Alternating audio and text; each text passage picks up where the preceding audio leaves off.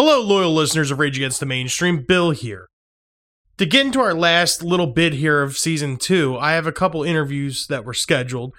Today's interview is with the one and only Shane Jost from Cognitive, so check it out. Welcoming to Rage Against the Mainstream for the first time, our new friend, Shane from Cognitive. Hey, what's going on, Bill? How's it going? I'm hanging in there, man. How you doing today? I'm doing great, man. Well, sort of. So I like hurt my back, like bending over to just get something off the floor earlier. So like now I'm just walking funny, but other than that, great. You know, it's kind of funny. Cause like, I remember for those listening, we have mutual friends and we have been in places together before, you know, playing in Berlin or, you know, Atlantic City, stuff like that with Little House Booking and Brad's monthly shows. Holy shit. Yeah. Okay. Yeah. So it's kind of funny to think about it, like from all the way back then. Now we're kind of like considered like old, and now you have like back problems, and you know you have aching knees, and your head, and you know your fucking neck hurts every now and then. It's just like, god damn, like, I wish I could go back to like those days. Oh, dude, Little House Booking was so goddamn fun. Like, especially like booking in like the rat's nest that is like Atlantic City. Oh yeah. Like, whoo, that shit was crazy. It was just fun, man. I mean, I'm pretty sure other cities and, you know, other states and whatever have sort of like the same, like kind of idea as that maybe, but it just seems like Little House Booking was just like all over the map. Like that shit was like on lock. Yeah. Shout out to Donnie. Hope we can eventually do another show together. Yeah, that would be great. I mean, honestly, I think it's something that, not to like put the weight on the shoulders, but almost like I feel like that's like what we need. It's like a resurgence of like the local music scene. You know what I mean? Oh yeah, yeah. Like, I mean, local music's always like it's always just fun to do.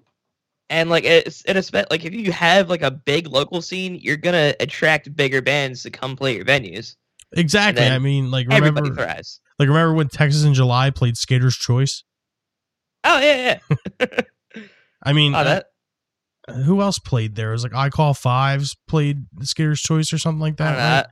I never really like went to those venues, but I went to that those festivals. But I was looking at the tour flyer a little while ago, and I was just like, whoa. This is like pre-Maleficium Lorna Shore is like on this fucking venue, on this festival. Why do I keep saying venue? It's all good. So obviously I know who you are, but for those of our listeners out there that don't know who are you? What do you do? My name is Shane Jost. I am the vocalist of the band Cognitive, and we're I don't know really what subgenre to call us. I've just been calling us extreme metal just because it's not exactly death metal, not slam, it's not tech, it's not deathcore. Like it's just a hodgepodge, like mix of just a bunch of bullshit. Just a bunch of goodness. it's whatever the fuck my instrumentalists, like my guitar players and shit, like they actually like come up with. And I get the instrumental tracks, and I'm just like, you want me to do what now? Like, this is fucking chaos. Okay, let's do this. I mean, don't be modest either. I've seen your videos on Facebook and shit. You're a pretty well established musician yourself. Hey, thank you so much, man. I appreciate that. You know, it's actually kind of funny. The for those of our listeners listening, Shane. We have mutual friend in RJ from Alica, and me and him were talking about like vocal stylings and whatnot. And I brought you up. I was like, dude, that fucking guy Shane has got some pipes on him. So that dude has like the most ridiculous vocal range. And RJ was like, dude, he's like that guy can fucking scream. Well, RJ actually like I couldn't make one of the tours for like going out west, and RJ actually filled in for me. So like I've seen Alica like that whole Cranium Waking a Cadaver run, and that dude can't, like he shouldn't put himself down either, because like he's got some of the most massive, like, powerful sounding, like, false chord lows I've heard. Oh yeah. Getting back to you for a second, what got you into music, or what was like the spark that was like, you know what, this is what I'm going to do? I was always just inspired. Like, I was always just like watching like MTV growing up and just listening to music all the time. And I was just like, wait a minute, people can actually create this shit. And then I started taking like drum lessons in school. And then my first band I was actually playing drums in a pop punk band when I was like 13 with a bunch of high school kids. Oh, wow. And then like, as it goes on and goes on and goes on, like I've always been a poor kid growing up, so I was like, wait a minute, I have to buy significantly less shit if I'm a singer, so let me learn how to do that. That, or you had to get really good at going to yard sales. Oh, yeah. Oh, I've made some fucking scores off of yard sales, dude. Woo! Oh. That's how I have this mic that I'm talking to you on. I got it. Like, I just found a crazy sale. Like, it was just a box of like a total divergence, but whatever. It was just a box of like Sega Saturn games. Oh wow! And dude was like $100 takes the box, and I was like, okay. I'm flipping through it, and I see a Panzer Dragoon Saga in there, which sells for anywhere between like $500 to $800 by itself. Oh shit! So I was like, all right, cool, and just sold it to my. My boss at the flea market. Got a good like chunk of change, and then just invested in my fucking equipment, and now I can actually record at home. Oh yeah, I mean that's kind of like how we started here. Like originally, like when we first started this podcast, I was like, you know, let's do everything as cheap and minimalistic as humanly possible. I bought like a $50 like Harbinger fucking 5-channel mixer. And I was like, all right, it's only me and two co-hosts. I'm going to hit up Target. They got karaoke mics. So I hit up Target clearance and got 3 microphones for I think it was like $250 a piece. God damn. Yeah. So we had those 3 hooked into the mixer that just plugged right into the front of the computer. And then, you know, like we did it first, like 4 or 5 episodes. And I was like, man, this actually doesn't sound half bad. And then I made a call to get in touch with Doc Coyle from Bad Wolves, and I was like, hey man, do you want to come on our show? And he's like, yeah. Like, I didn't expect to get a response, and he's like, yeah, of course I'll come on. Then I was like, oh shit, yeah. I was like, I need to buy a fucking he did Finn McKenzie's podcast, and he's a really interesting dude. Oh yeah man, he was really cool. I mean, it kind of sucks because I really didn't give him the interview like he kind of deserved. Because like it was literally the first interview we ever did, and you know, like I was all like fucking fanboying and shit, and I'm well past that point now. But regardless, that's a learning experience. Yeah, exactly. So I was like, you know, before we even did that, I was like, all right, I need to get an interface. So we got a Behringer, I don't know, UMC 404 HD, I believe it says. I can see from here, and that was like $150. So now I got microphones I got from Target and an interface that's $150. I have less than $200 invested in a podcast. It's just like, okay, like it's all about being like thrifty. Even if you have like a tiny bit of ingenuity, you can make that go a long way. Oh yeah, for sure. A little bit of EQ, like you can make your shit sound like a pro radio show. Oh yeah, just boost that low end a little bit, and you're good. Oh, dude, that, and you got to get real close to the microphone to kind of bring out that like low tone. Yeah, that radio tone. Yeah, you gotta get that sexual chocolate shit going on. People freak out. Woo! So, where do you draw like influences from? Like, as I said before, like for those people that don't know, you're a multi-instrumentalist. You play everything. And you're very good at it. So what? I wouldn't say that, but I'm at least functional on a guitar or on a bass or whatever.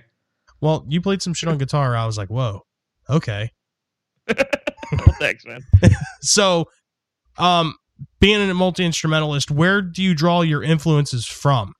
Or, you know, who are some of your influences?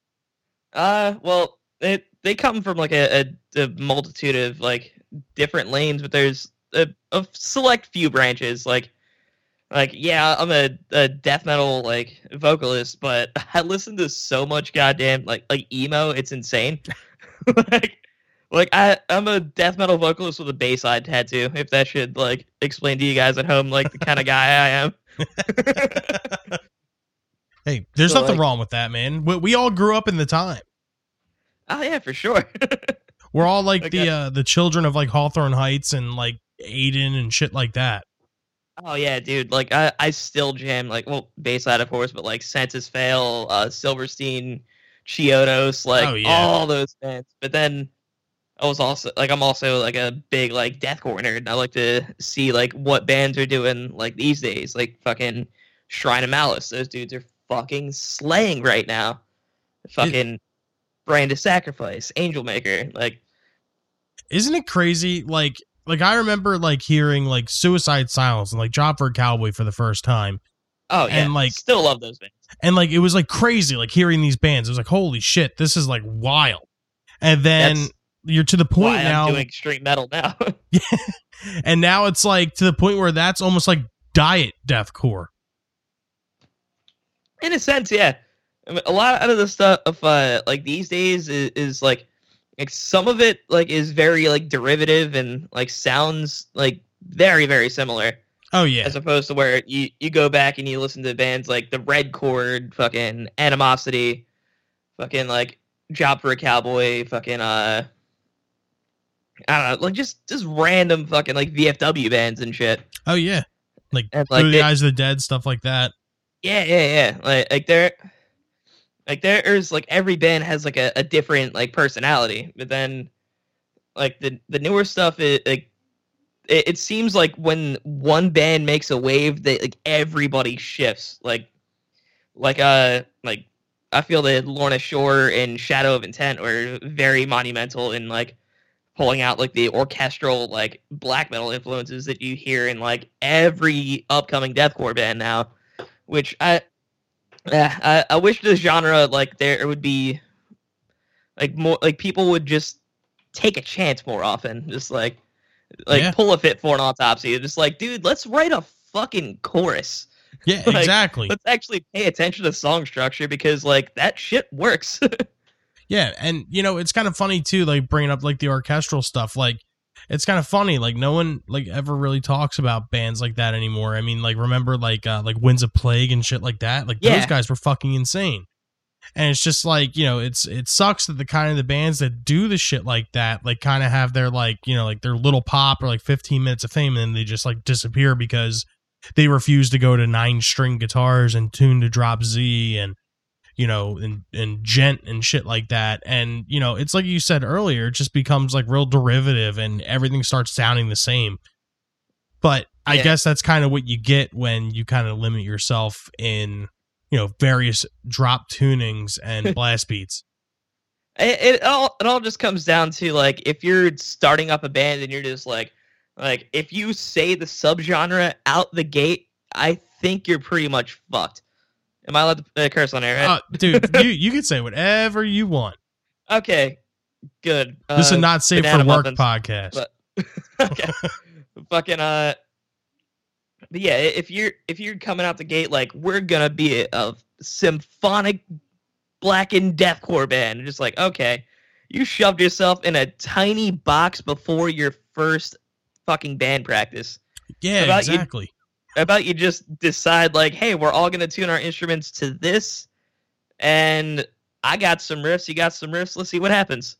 Exactly. And plus like, you know, even in this hypothetical situation, like a symphonic blackened, like deathcore, like where, like, are you even going to find a venue to play shit like that? Like, how are you going to find, you know, bands to play with in your local scene where, you know, it's not like you have something like a Donnie or, like a Brad where you can be like, hey, I'm a starting band. Can you put me on this show? It's like, you're always going to find like you're like, as soon as you like, there's always like entry level, like shows and like VFW shows that you can like hop onto. It's just, I mean, I love the idea of doing something like wild and like just out of the gate, just like, let's try some shit. But just I guess what I'm trying to say is, like, don't limit yourself. Like, if you want to throw in a part that, like, sounds kind of, like, weird, like, that might be the thing that catches somebody's ear, and then, bam, you're above, like, you're standing out in the crowd now. Yeah, exactly. I mean, I feel like people, like, tend to, like, pigeonhole themselves within, like, the certain scene, too, where it's, like, you know, like, we can't really do this, because, you know, this sounds like this, or, you know, like, this is, like, too poppy, or, you know, this is too catchy, we can't do this, or, you know, it just gets to a point where it's, like, you know, people are almost, like scared to experiment with it. Exactly, and fuck that. Like, the audience can smell bullshit from a mile away. If you're being insincere and, like, trying to, like, emulate something else, then you're not going to have any fans, because it's something that you're trying to emulate already exists, and they're doing it better than you. But nobody can produce the kind of music that you yourself are going to do. So just do what, like, you feel is the right thing to do, especially in, like, an artistic standpoint. You know, it's kind of funny, because one of the questions I have on here, like, I have, like, a generalized list of, like, questions that I'd like to hit upon. But one of them was, like, do you have any advice or tips for people trying to get into the music industry? And I think you just kind of knocked that one out of the park. I guess we covered that already. Yeah, dude, you're kind of doing my job for me already. I did my first ever podcast yesterday, so, like, I'm like starting to warm up to this whole format thing. Dude, like, I really, like, when we first started this, like, I was, like, nervous at first. Like I've always been in front of microphones and stuff, but it's just, like, it's different. Like, when you're in a room and it's just only two other people and you're hearing yourself, it's just like, like, this is, like, weird. But then, like, now we're, like, fucking, like, 100 episodes deep, and it's just like, this is, like, normal now. Like, I can't imagine talking with not having a microphone in my face. Yeah, it's just, like, dope to do this kind of shit. Like, I can't wait to actually do some, like, in-person podcast, because, like, I'm still, like, talking in the room that I've been stuck in for the last, like, 2.5 months. Oh, yeah, man.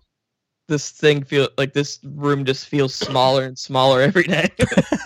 So, actually, speaking of this and being stuck in the segways, motherfucker. Yeah. Speaking of being stuck, and, you know, obviously, it's no secret, the giant elephant in the room, the current pandemic plaguing our world, COVID-19 has been keeping a lot of New Jersey residents inside their homes. What have you guys been doing as a band during this time? Like, obviously, like, me and you had talked earlier, but, like, what are you guys doing now? We're currently working on the new album. I'd say we're about, like, 85% done. Like, the instrumentals are mostly done. I need to continue to write lyrics and all that good stuff. I think I have, like, 3 or 4 more songs to go. Nice. But we've just been trying to, like, keep in touch as much as possible without, like, blowing up each other's phones and, like, being annoying about it. Well, especially, like, being in, like, a touring band and, you know, like, being around each other all the time. This has got to be, like, one of those, like, kind of, like much needed, like, kind of times where it's like, all right, at least I don't have to be in the van with any of these guys. Dude, I'm stubborn. Like, I'm definitely, like, I can be, like, a bitch to work with, like, sometimes, but all of us are. It's all right. Yeah. It's just, I don't know. When you travel so much and like, you, like, know the guys you're with inside and out, it's just like, I'm sure I get on their nerves, like they get on my nerves sometimes. Like, there's little, like, bickerments and like arguments and stuff like that. But at the end of the day, like, I love those guys. I got their backs. I know they have mine. Oh yeah. And that's just what you can expect in being in a band. Exactly, and that's what it's all about. So, are you guys contemplating anything kind of like a Zoom show or a live stream of some sort, like a Brady Bunch type, you know, like tiles thing? Oh, that would be a fucking nightmare. There are, like, I couldn't see that ever being a thing, but it would be tight, though.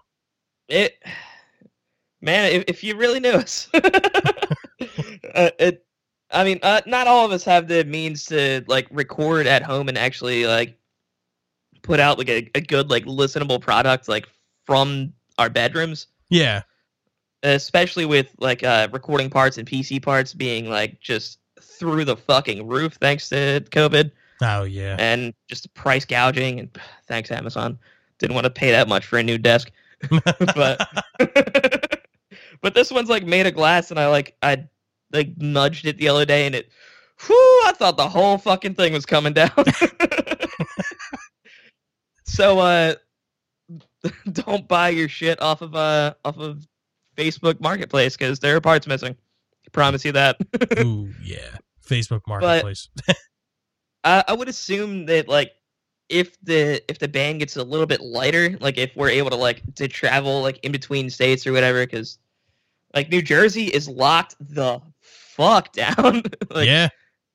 Like, I know, like, you know that because you're around here, but for you guys listening, like, in the middle of the country or whatever, like, yeah, we can't do shit. Like, you guys are... I see complaints about, like, why do I gotta wear a mask in this thing? It's like, dude, I gotta wear a mask everywhere in this state. Like, dude, you gotta wear it to take a shit anymore. Like, in your own house. I mean, I do that as a courtesy to myself, but that's awesome. That's just so I don't get, like, fucking doo-doo water particles, like, in my nose. Yeah, I heard that's not good for the vocal cords. Nah, mask stays on during shits. Nice. Actually, here's a good one. If Cognitive could cover any song, or if you could cover any song, what would it be? And does it have a chance to make it onto the new album? That would be a lot of fucking fun. See, the way that like the Cognitive works, or at least, like, I know a lot of, like, really successful bands, they usually got one dude in charge, like. It's usually, like, their artistic, like, design, like, their creation, their baby. It's like that. There's, like, one dude that's putting in a lot of fucking work because, like, nobody cares as much as they do. And I mean, that's a weird way to put it, but, like, and no, it's legit. I mean, that's a real way to put it. Yeah, and that's not me. I'm not the head of Cognitive. Like, I might be, like, the face, or, like, the PR rep, I would guess, but you're a chairman on the board. Yeah, for sure. But when it comes down onto, like, big decisions of, like whether we should, like, cover a song or not, or, like, what this merch design should be, like, what is the packaging gonna look like? It's usually Rob's doing, and personally, like, more industry talk to go with the previous point. Not everybody has to be a leader in a group. Not, like, you don't have to take the reins and, like, do everything, because, like, you get married to an idea and your ego is going to get shattered. Like, it's going to be a lot more concise if you have one dude that, like, is calling most of the shots. And if it's something important to you, if you think something's fucking stupid, speak up. But yeah, exactly. If you find yourself, like, fundamentally on, like, at odds with that person, then, like, maybe that group isn't for you. Or maybe that guy's just an asshole. There's that too. But at that point, that's that asshole's band that you're in. Yeah, that's true. So you should probably go start your own band. We've all been there. Yeah, dude, this is, like, my, like, 12th band or some shit. So if there was, like, a possibility for them to be like, Shane, what would you like us to cover? I mean, we did do it, like, a random, like, Hatebreed cover a while back that we were doing live. Oh, that's cool. I don't remember what the song is, but it was just weird, like, this like death metal band just, like, Like, okay, here's some fucking Hatebreed. It's like, why are we doing this? Because fuck you. That's why the song rules. I don't know. I would like to, like, just, maybe some, like, Cannibal Corpse would be a lot of fun, or like a random fucking, yeah, I don't know. Do like Zero Tolerance from Death. That would be cool. My guitar, like my lead guitar player would fucking lose his shit. It's like, yes, we're finally playing my favorite band. Going off of that, what, how does the songwriting process work for you guys? Like, does somebody just show up with a riff, or do you guys, you know, hash it out in the room and woodshed it, or like, you know, it's a little bit different than it used to be. Like before, we would just like meet up like at the practice spot, and it's like, hey, I've been working on this little bit, like what do you guys think? But like now, just because we're doing everything so remotely, and like we all live like so far apart, like we're all still in like the same like area, but not exactly. Like I can't walk to Rob's house; he's still like an hour drive from me, and oh shit, all this kind of stuff. But like usually somebody will just like record some sort of like semblance of a song, whether they can like record like rough guitar, or even like program like some MIDI shit to send out, like just to get like a rough idea of like what the song will be. Oh, okay. And then like we'll all like give our opinions or like take notes or whatever. As far as like actual like, well, I mean, I think Rob and Harry still like get together and like write shit. Okay. Like everybody will like tab it out. Like our string section's very like cohesive. But as far as like vocals go, I try to be at the end of the chain as much as humanly possible. It's like I don't really like feel the energy of a song when it's in MIDI. Okay. I like to have like at least some decent sounding like a scratch guitar and some decent drum samples, so I can like hear what like where the emphasis is in the song. Like, where is this cymbal catch? Like, what is this breakdown? Like, is there a guitar solo here? I'm not yelling over a guitar solo. Like, that whole kind of thing. Yeah, exactly. And I mean, I think that's very valid. So what do you enjoy doing? Recording in the studio or being a road dog? Oh, dude, being a fucking road dog. Yeah. I hate recording. Now, see, I mean, I hate the pressure of writing, like especially right now. Like it's just so hard to fucking to have like inspiration to like write shit, and it comes off like I'm being lazy, but I'm not. I'll like record a scratch track, and I just fucking hate it. Don't send it out. Like, just everybody's their worst critic, but. Yeah, exactly. But then again, it's good to be your own critic and not be stuck in the fishbowl and being like, you know, everything I fucking do is awesome. Oh, yeah. Like, once you guys actually hear this album, just know that there have been, like, 5 different versions beforehand where we all decided, fuck this. Like, that was not... Like, that was okay. Let's take the good parts, make it better. And we're not going to take, like, 9 years about it, but... Well, hey, I mean, with everything that's going on, you have more than enough time.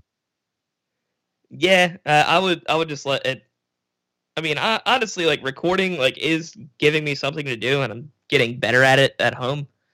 It's like I don't exactly hate I don't hate recording. I just hate the pressure of like having to like having to write songs instead of like wanting to, if that makes sense. Yeah, exactly. I mean, that's it's actually funny you say that, because like watching like Metallica, Some Kind of Monster, or like, you know, something like that. And it's just like a band goes into a studio with nothing. They're pressured to write that's music. Crazy. What is your problem? And then, you know, fucking Saint Anger comes out. Yeah, of course it does. You went into the studio with nothing. You know, I have wondered every now and then, like do they ever look back and just go like, yeah, we really fucked that up? Anybody that's trying to defend that snare tone can go fuck themselves. Oh, dude. And this coming from a guy who, like, loves, like, slam, like, kickball, fucking, like, pong, fucking snare drums.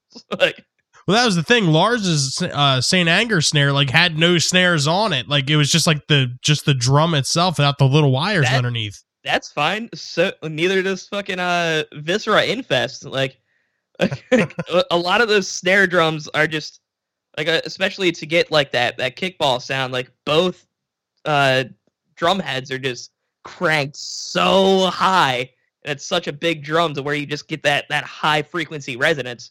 Oh yeah. And I just think that he was just like, "It sounds good, man." It's like it doesn't.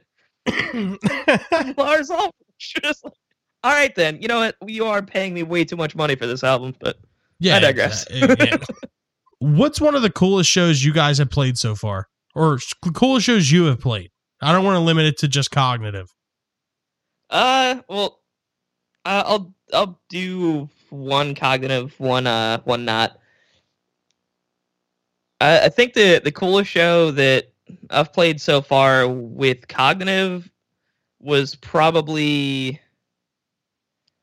I don't know. It was either just that whole Waking the Cadaver because that shit was fucking outstanding, or when we played Death Feast over in Germany. Oh shit, that's got to be cool. Like that was fun, and it's true what they say about German beer. It's fucking strong, and don't underestimate it. Because it's like I'll cut to the end of the story real quick. I got fucking hammered. Like to the point where like there's like a tent for like the bands to sleep in because it was like a multi-day festival, so like I passed out, woke up, and the like the staff there was just like, holy shit, he's alive. Woo, that was damn. That's hilarious. But Europe is like just that whole scene is fucking awesome. Like they're not nearly as violent. Like if you go to like a fucking metal show over at like Voltage Lounge in Philadelphia, or like any place in Jersey, like there's gonna be like a lot of like you might lose a tooth. Yeah, like it's like very possible. Like fucking like Depreciator and fucking like bands like that, like It no matter like how heavy it is, like there's a good possibility for violence. over in Europe, there's a lot of like they're just like swinging invisible hammers over their head in a circle slowly. Like, oh, okay. It's like a slow like stompy like circle pit, but like everybody's just drunk and having fun and just like crowd surfing and shit. Like it, crowd participation is just a whole different thing, but. When I was on stage, like I tried to keep my stage banter brief because like there was like a little bit of a language barrier there, so like I would only get a response when I would just be like "fucking" hold my microphone above my head, and we were like "yeah," but like when I'm actually trying to plug shit, people are looking at me like pretty confused, or at least like that was just like my understanding of it. I was bombing a little bit in the stage banter area, but hey, that's all right. Next time you just got to learn a little bit. Next time he's got to learn a little bit of German. Oh fuck yeah! But it was a European tour, so it was like I would have to learn like a little bit of like a little bit of French, a little bit of German, a little bit of just like Europe just feels like a smaller like United States where instead of like we go down south and they have like the southern accent. Language and culture, and it's like an hour and a half away. So I'm just like, I'm overwhelmed. I'm gonna try to speak English slowly and hope that helps. If not, here's some Google Translate. Nice. I felt like such an asshole in France. It's like this kid like he came to the show already in a Cognitive shirt, and it was our first time over there. So I'm just like, holy shit, this kid's the real deal. And I couldn't have a conversation with him because I'm a stupid fucking American that knows one language. Dude, people make livings off of being a stupid American that can only knows one language. I mean, I guess, but like he was trying to like apologize for his English, but I was just like, dude, your English is so much better than my French. Well, hey, it exists with the advancements in, you know, Google Translate and stuff. Probably by the next time you guys would go over there. Well, I mean, if they ever open everything back up, who knows, man? Yeah. Maybe you could have that conversation in French.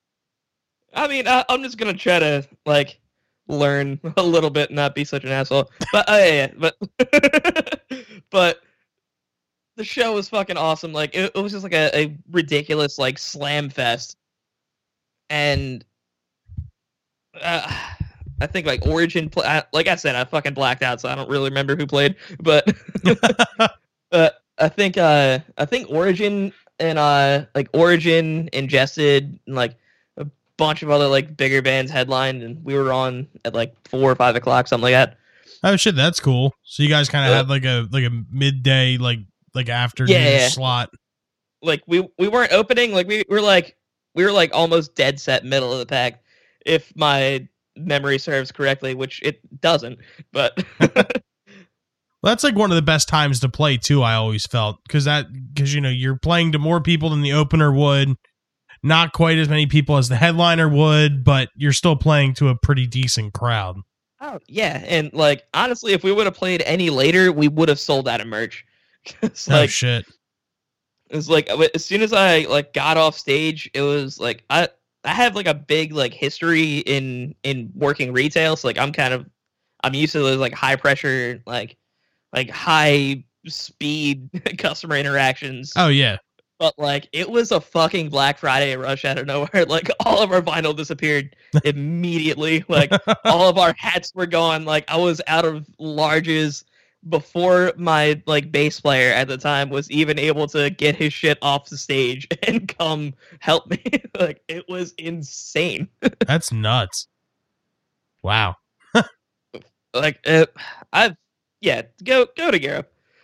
Like go check out a festival over there, because it's a whole different breed. Like they're so goddamn supportive. Like they love metal. And like we do here, at least we think we do, but like Europe, dude, it's so different. Like it's a whole different ball game. It's like a lifestyle over there or something.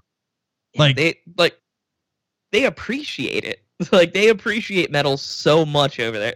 I think they just appreciate music in general or life. I'm not sure. I'm a cynical American. But like, I don't know. I can't go. Like, I don't really got much else to say about it. Just go to a show over in Europe and just see like how different it is. Like it's one of my favorite experiences, and I'm bummed that we couldn't do it again this year, but next year, hopefully. Yeah, there's always next year. Now, speaking of there's always next year and being a cynical American, where haven't you toured yet? Where haven't you guys toured yet that you want to go to?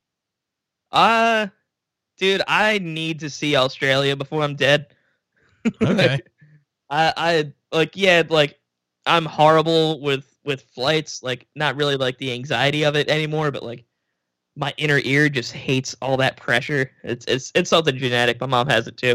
Oh, shit. Like I'll take that 16-hour flight to go like play like all those like I said, being a huge deathcore nerd, like I want to see what made bands like fucking like Boris the Blade, Thy Art Is Murder, Point Below Zero, Signal the Firing Squad. Oh yeah, like A Night in Texas, which they have a weird name for being Australian. Great dudes though. But now we have a tiny little bit of a fan base in Australia. So any of you out there listening, please get in touch with Shane and various other members of Cognitive to get them to play in your country. Dude, let's make this shit happen. I need to see it. Now, hypothetically, if this were to happen and, you know, the people of Australia were like, you know what? Cognitive is going to have a tour over here. What would be your ideal tour lineup? For Australia? Just in general. I was trying to pull some slick shit, like going in a transition. Nah, I was like trying to, it's like, which Australian band? So I know, but just touring in general. I think I had this on the other podcast. I'll have to double down with it. It's fucking Black Dahlia Murder, because they're like one of my favorite metal bands. That new album is fucking nuts. Oh my god, Verminous is so good. Fit for an Autopsy. Nice. Just because I love that band so much, and like they're like they had like reached out to us like on one of their last tours to open up a few select dates because their the opener of the tour package like couldn't get to the States or for visa issues, so we ended up doing like the first 5 dates or so. Oh shit! So like I'll always appreciate them for like reaching out to us, and we were able to do it with like a day and a half's notice in some form or another. There was like a slightly different variation of Cognitive on stage every night, but we were there. I didn't hop on until like day 3 of 5. So before that we had Anj from Wormhole singing. Which nice. I would just love to be in the crowd for that, just knowing how like goofy but like menacing Anj is on stage. But and then I would probably also want to have Volvodinia out there. Nice. Just because like those are great guys, and for all the slam elitists listening, guys, enough is enough. Volvodinia is slam. At me, bro. Fucking at me. Volvodinia is slam. Those are my boys. And y'all are mean as fuck. Now, the last thing I have here isn't really a question, but it's a chance to plug yourself. Where can people find you on social media? What's next for Shane Jost? What do you want to tell our many loyal listeners here? Okay, I guess I'll start off with a message. The world is absolutely fucking chaotic right now, and I know it's hard to like really try to see like the bright side of anything, but like if you're listening to this, you're fucking still alive. So like don't spiral. Everything is gonna be fine. It's like, don't you dare go hollow. On to plugs. You can find Cognitive on all of it, like most social media platforms. We're on we're on Facebook. That's our most like active platform, but we're also on Twitter. We're also pretty active on Instagram. So just Cognitive NJ on all of them. And for my personal plugs, I'm on Facebook and YouTube as Shane Jost. And then Twitter, Instagram, and Twitch. You can find me on Shane Souls, which I've been doing a lot of Twitch streaming lately. So if you want to come hang out, ask questions about like music shit, how I do vocals, what the plans are for the future, whatever. Come hang out at twitch.tv/ShaneSouls. And Cognitive also has a music video that we just put out a couple months ago for Fragmented Perception. You'll hear that in a little bit, but if you want to check out the video, it's on YouTube. Nice. All right. Well, dude, I can't thank you enough for coming on. This has been great. I mean, it's first off, it's nice to talk to another dude that was in the local scene. I have a fucking question for you, being a New Jersey boy. Okay. Pork roll or tail hand? Pork roll. Okay. My dude, I will do your show again. Dude, there's only one right answer. It's on the fucking packaging, North Jersey. Yeah, it's exactly. It's on the fucking packaging. But anyways, man, I want to thank you for coming on. This was great. Anytime you want to come back on, you are more than welcome. Hopefully one day when we're all able to be around people again and we can actually assume normal life, hopefully we can have you on in person. And yeah, that's pretty much it, man. Dude, well, thank you so much for having me. And I'm down to do this shit whenever. I'm starting to get the podcasting bug. This shit's fucking awesome. It's just something cool, man. You have a platform to where you can do and say whatever you want. I mean, we don't have any sponsors for the show, so we don't have any people to disappoint. Oh, this isn't sponsored by Stamps.com or Blue Chew or Satva mattresses. This episode is brought to you by Taylor Pork Roll. Oh, yeah. Oh, if we could get a sponsorship deal. Yo, Taylor, what's up? Let's talk. Exactly. Get in touch with our people. I will sell your pork roll to everybody. Like, if you make a vegan option, then you have every New Jersey vegan. They're gonna like, oh, fucking finally, and they can eat pork roll too. Exactly. Which I haven't been able to find an option for that. I'm not a vegan by any means, but like, I would just like I would like them to be able to weigh in on the conversation too. I don't like to leave people out. Just to have the option. Absolutely. All right, man. Well, once again, thank you for coming on, everybody. Shane, thank you so much, guys. And you take it easy. You too, man. Hopefully you guys enjoyed that one, because I sure did. Right before Shane left, he had something he wanted to leave us with. What's going on, everybody? I'm Shane from Cognitive, and you're listening to Rage Against the Mainstream podcast. Here is Fragmented Perception.